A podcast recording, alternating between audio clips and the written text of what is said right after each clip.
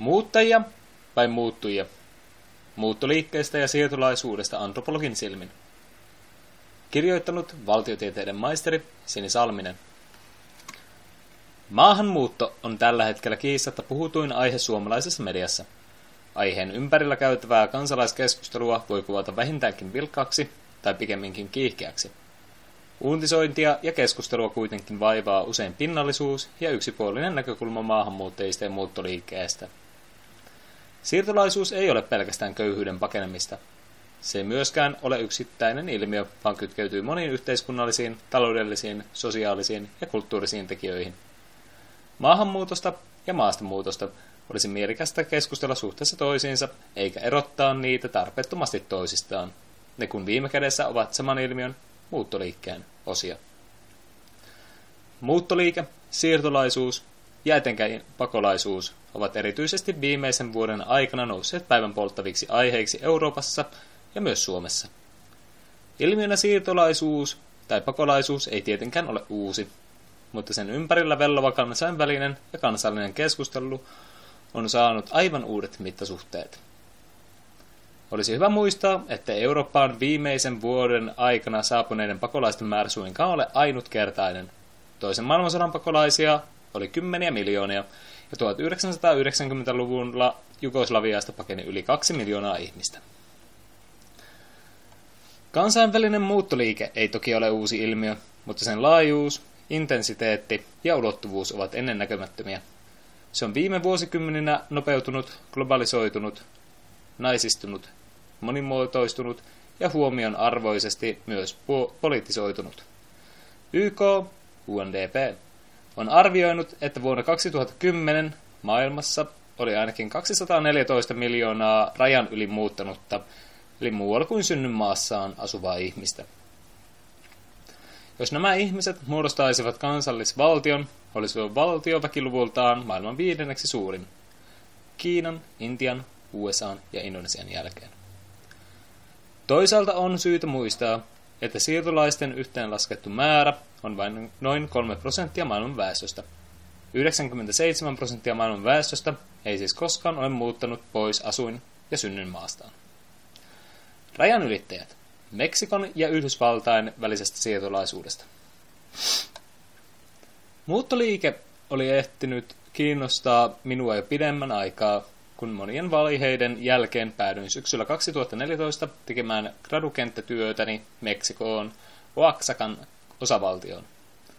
Meksikon ja Yhdysvaltain välinen muuttoliike, lähinnä työperäinen siirtolaisuus Meksikosta Yhdysvaltoihin, on jo useamman vuosikymmenen ajan ollut yksi maailman suurimmista jatkuvista muuttoliikkeistä. Yhdysvalloissa arvioitiin vuonna 2010 olevan ainakin 11,4 miljoonaa meksikolaista maahanmuuttajaa. Yli 10 miljoonalla näistä ei ollut Yhdysvaltain kansalaisuutta. 54 prosenttia heistä oli niin sanottuja paperittomia eli laittomia maahanmuuttajia, kun taas 34 prosentilla oli jonkinlainen oleskelulupa Yhdysvaltoihin.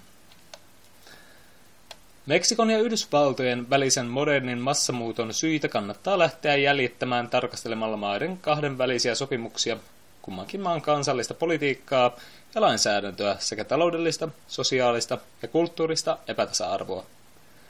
Sekä Meksikon autoritäärisen hallinnon 1970-luvulla aloittama talouspolitiikka, että myöhemmin Meksikon ja Yhdysvaltain välille solmittu vapaakauppasopimus NAFTA heikensivät kymmenien, jopa satojen tuhansien meksikolaisten pienveli, pienviljelijöiden mahdollisuutta harjoittaa elinkeinoa siinä määrin, että syntyi akuutti tarve hankkia toimeentulo muista lähteistä. Saman aikaan Yhdysvallat näyttäytyi monelle mahdollisuuksien maana, varsinkin kun maatalousyrittäjät rajan pohjoispuolella tarvitsevat yhä enemmän halpaa työvoimaa pelloilleen. Kenttätyöni sijoittui Teotitlan del Vallen kaupunkiin. Teotitlan on pieni, hieman yli 5000 asukkaan kaupunki, joka sijaitsee Laaksossa 30 kilometriä itään Oaxacan osavaltion pääkaupungista Oaxaca de Juarezista. Teotitekot ovat sapoteekki-intiaanin jälkeläisiä. Sapoteekit ovat määrältään suurin Oaxacan osavaltion 16 etnisestä ryhmästä. Kaupungin taloudellisena moottorina toimii perinteinen käsityöläisyys. Teotitekot myyvät käsitöitään turisteille, mutta myös välillisesti globaaleille tekstiilimarkkinoille lähinnä amerikkalaisten tukkurien kautta. Teotitlan ei missään tapauksessa ole aavekaupunki, jonka yhteisön ja toiminnan maastamuutto olisi kokonaan rappauttanut. Kuitenkin maastamuutto on Teotitlanissa merkittävää, sillä lähes joka toisesta kotitaloudesta on joku lähtenyt siirtolaiseksi. Tyypillinen teotiteko siirtolainen on kolme neljäkymppinen naimisissa oleva mies. Naisten maastamuutto ja siirtolaisuus ovat huomattavan paljon harvinaisempaa kuin miesten.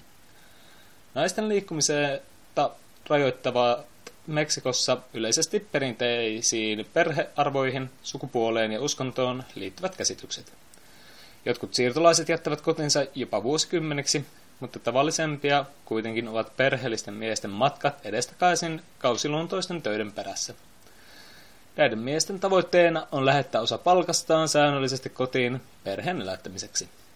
Viisumisäännösten ja Yhdysvaltain rajapolitiikan kiristymisen myötä toistuvat rajanylitykset ovat kuitenkin huomattavasti vaikeutuneet ja monet perheen päät viettävätkin yhä pidempiä aikoja erossa perheestään. Suurella osalla Teotitlanista lähtevistä siirtolaisista on suuria vaikeuksia hankkia edes Meksikon passia tai virallista henkilöstodistusta saati viisumia Yhdysvaltoihin. Näin ollen valtaosa yrittää laja ja oleskelee sen pohjoispuolella laittomasti.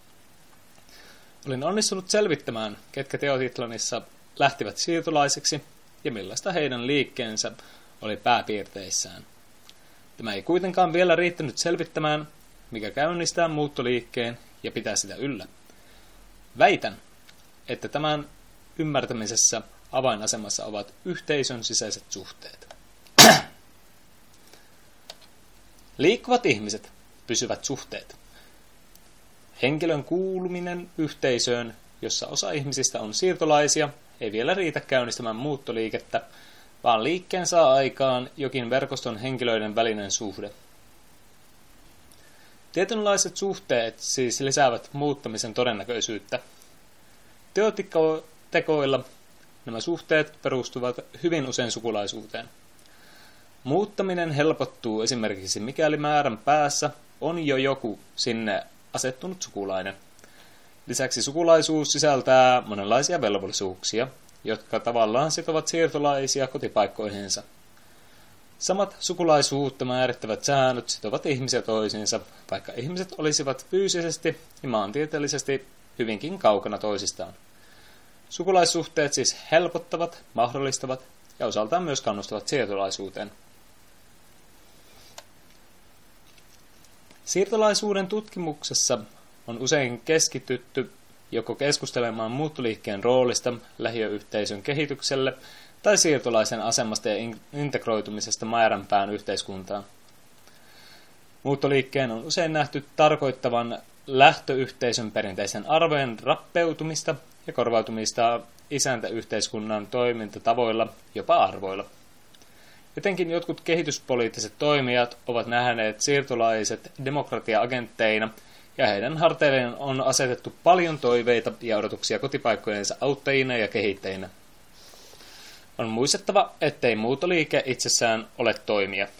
Se ei automaattisesti tuo minkäänlaista muutosta yhteisöihin tai siirtolaisille itselleen. Kehitystä tai demokratiaa ei voi lähettää paikasta toiseen pikapakettina. Lähtöyhteisöt eivät ole homogeenisia yhteisöjä, Tärkeissä sosiaalisista ja kulttuurisista kysymyksistä käydään neuvottelua aivan kuin missä tahansa yhteisössä. Teotitekojen ylirajainen, mutta elinvoimainen yhteisö todistaa, että vuorovaikutus ylittää monenlaisia rajoja. Tämä ei kuitenkaan tee rajoja merkitsemättömiksi. Rajoilla ja niiden, yks, yli, ja niiden ylityksillä on monenlaisia seurauksia rajojen ylittäjille – Rajojen ylittäminen voi muuttaa ihmisen sosiaalisia ja kulttuurisia asemia merkittävästi.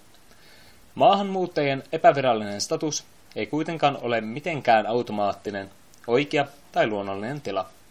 Se on rakenteellisten voimien tuote, joka johtaa valtion rajoista, viisumisäännöistä ja muista muuttajiin kohdistuvista poissulkevista käytännöistä ja laista. Nämä kaikki taas perustuvat ennen kaikkea sisäänpääsyä määrittäviin poliittisiin päätöksiin.